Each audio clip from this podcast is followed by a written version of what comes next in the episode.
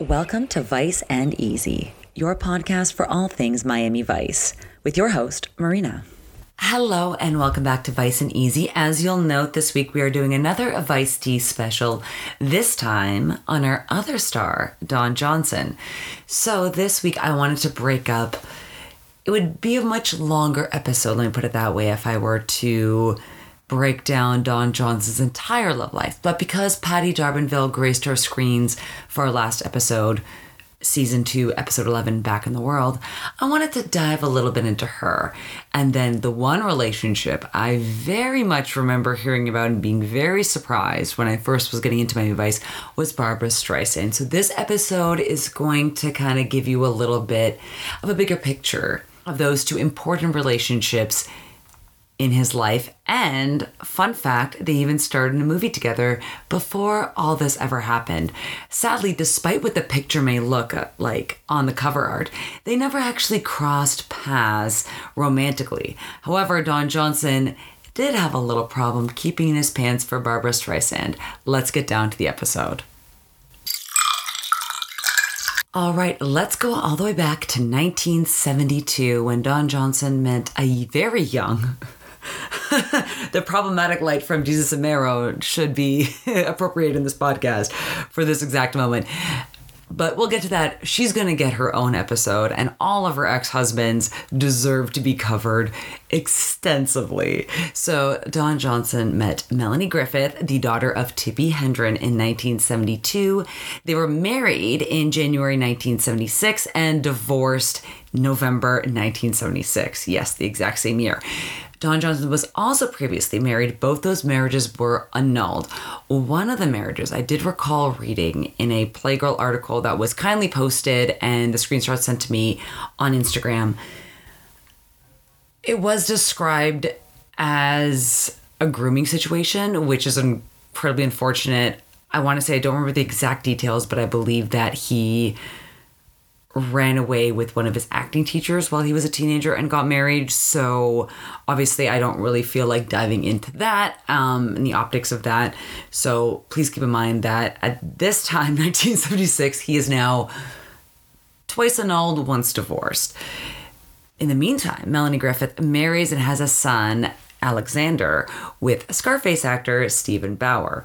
And now, in between, they're getting back together in around 1989, which again will get its own episode, culminating in the surprise pregnancy and birth of Dakota Johnson, who you all know today.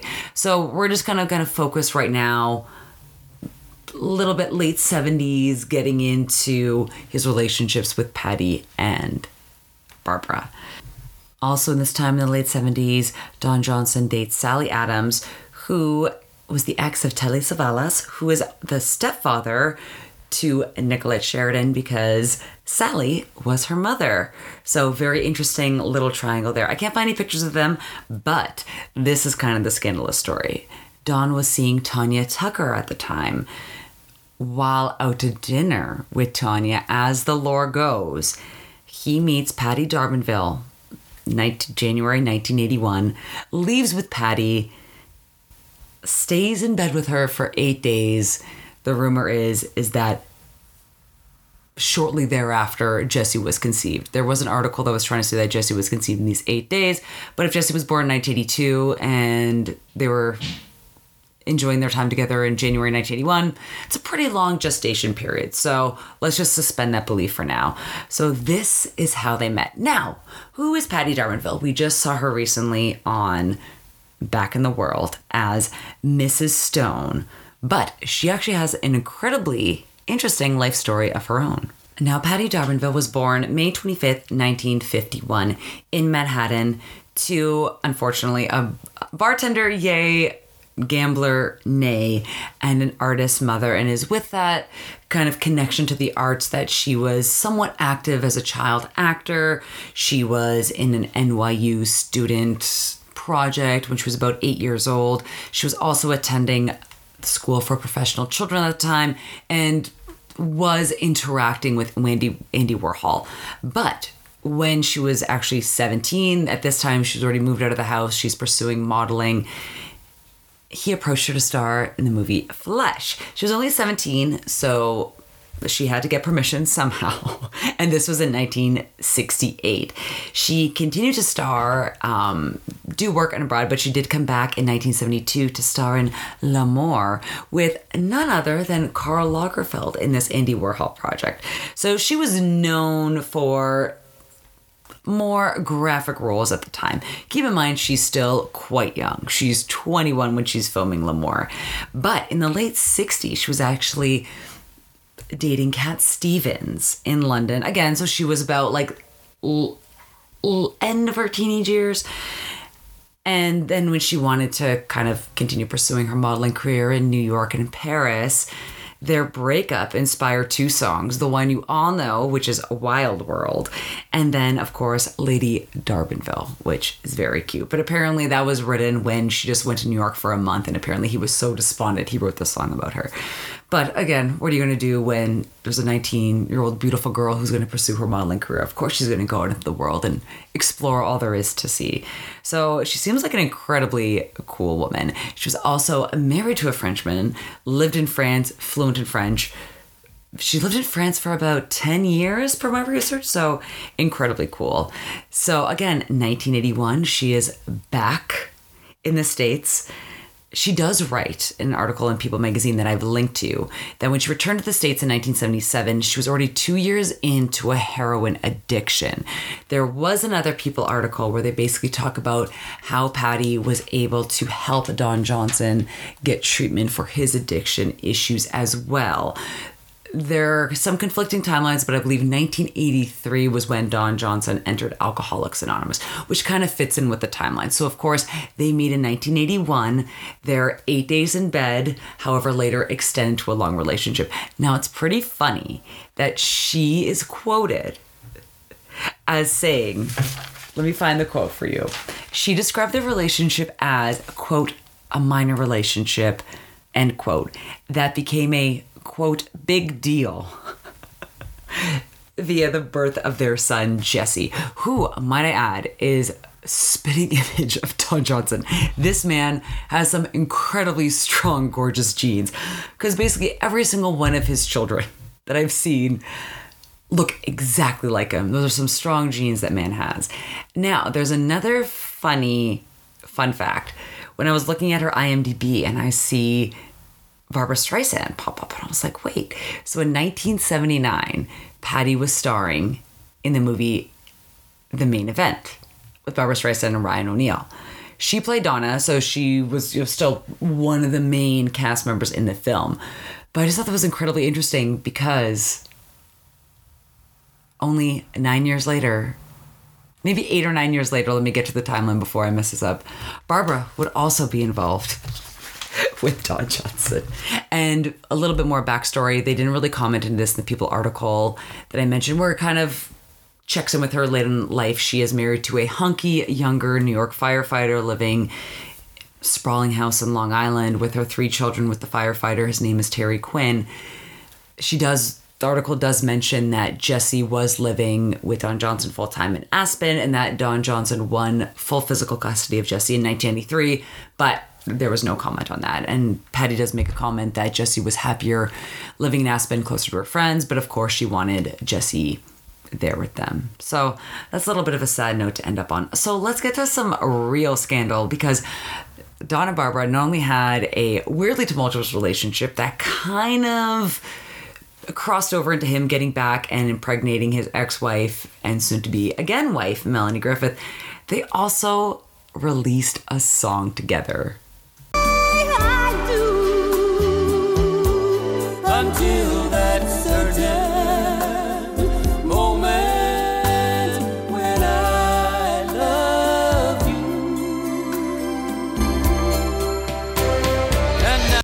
and now, while this song was not written by either of them, let me just go through some of the lyrics. I think it's a great showcasing of Don Johnson's vocal abilities and his singing prowess. I think that sometimes his voice isn't in, well suited to some of the material, but I think on this he was really able to showcase his chops. So let's give him a round of applause, some credit for that. But let's get back to these lyrics. I was lost, I was blind till I loved you. Wouldn't see, couldn't find someone new. You were my friend, dear friend. I held you close to my heart. But I never thought that I'd feel the way I do until that certain moment when I loved you. And now I can't ever imagine my life without you. It seems I spend all of my time thinking only about you. And it goes on and on. It's it's cheesy, but it's a cute song. And again, it's very much part of the Barbra Streisand universe and like kind of like breathy high vocal. And you know, I'd give her credit for that. She's a very talented woman. But as you will see in these magazines and articles I'm about to quote, she is not a well liked woman. Obviously, we've all heard rumblings about how difficult of a person she is, how unpleasant she is, the fact that one of the important memories of my childhood pop culture wise was her being the monster, the Mecha Streisand on South Park.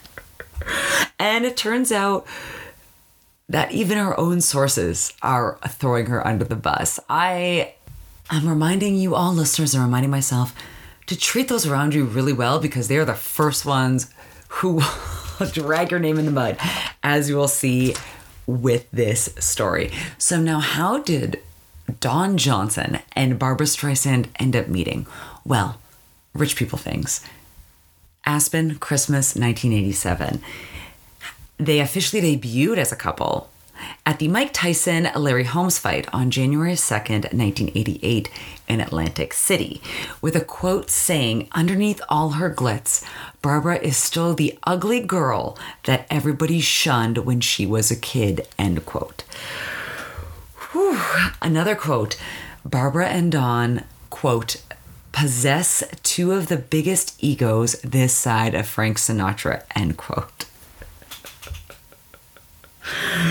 Now, with that, now what came of this couple?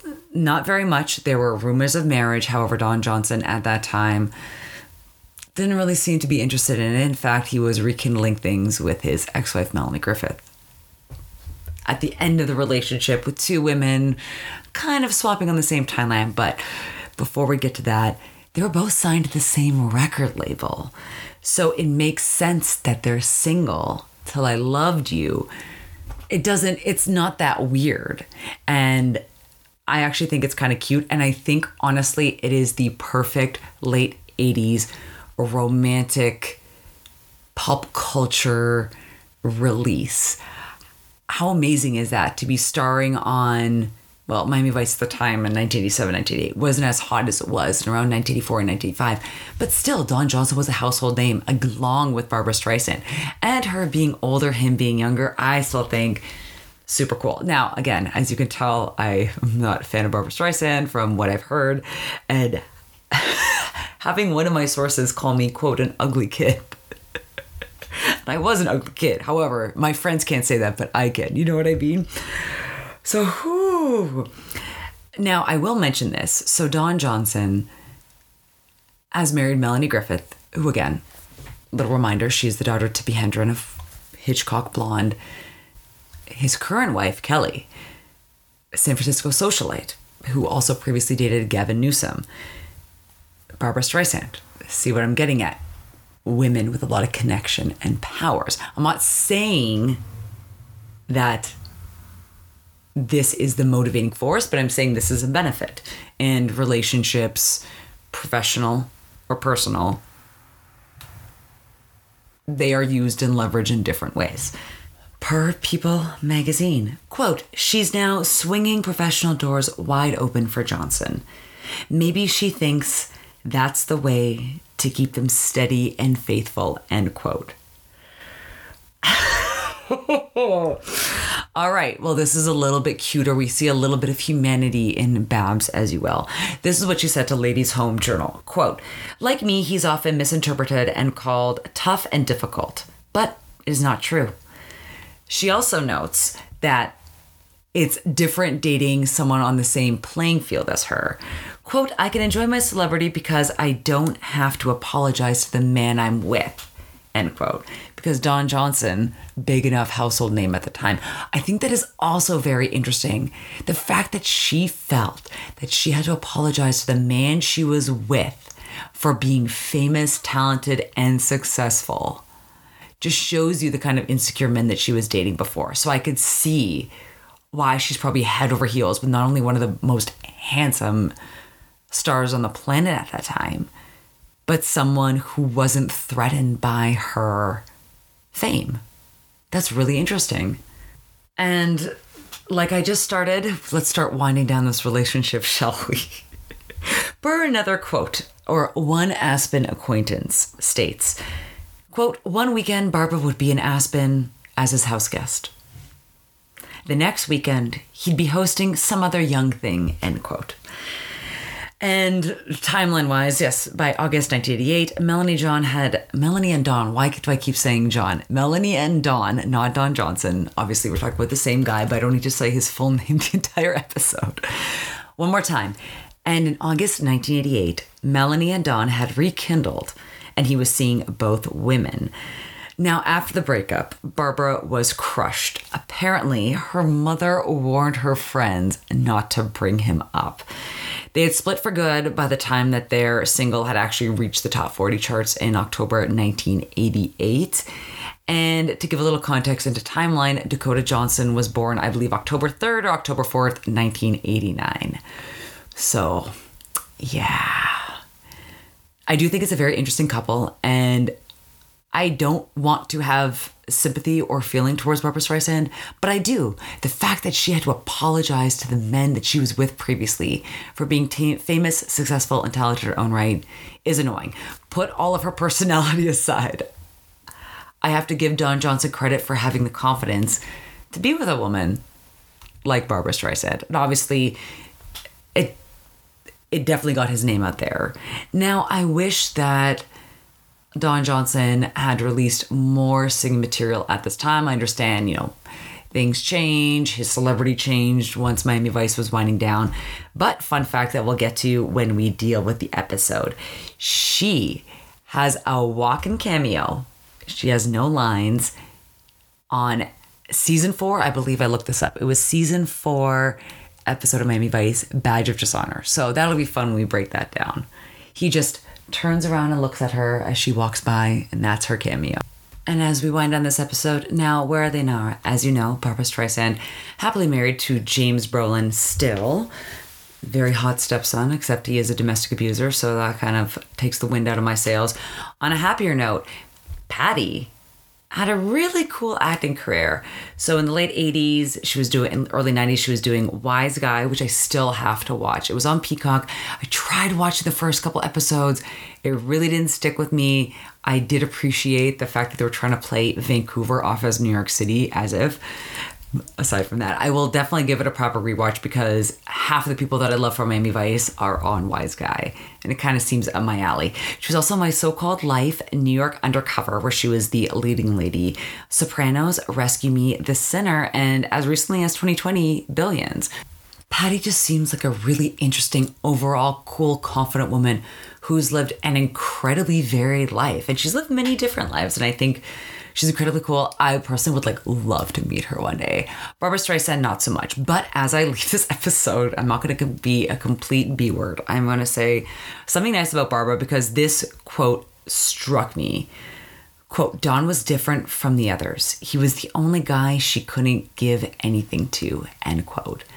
So I do sympathize, or I guess empathize would be the proper word, with her on that, where this guy was so different and that she thought that she had it. And he was rich, he was confident, he was beautiful, he was successful in his own right. And it got away from her. So I have a little bit of sympathy for Barbra Streisand. Just tiny, tiny, tiny. But that was just a taste of what's to come with more Viced Tea. I want to have more of these episodes rolling out. Melanie Griffith, like I say every single time, she and all of her gorgeous ex husbands will get their own episode. And I want to keep doing stuff like this to kind of give you a little bit of backstory into how connected and weird the Miami Vice world is.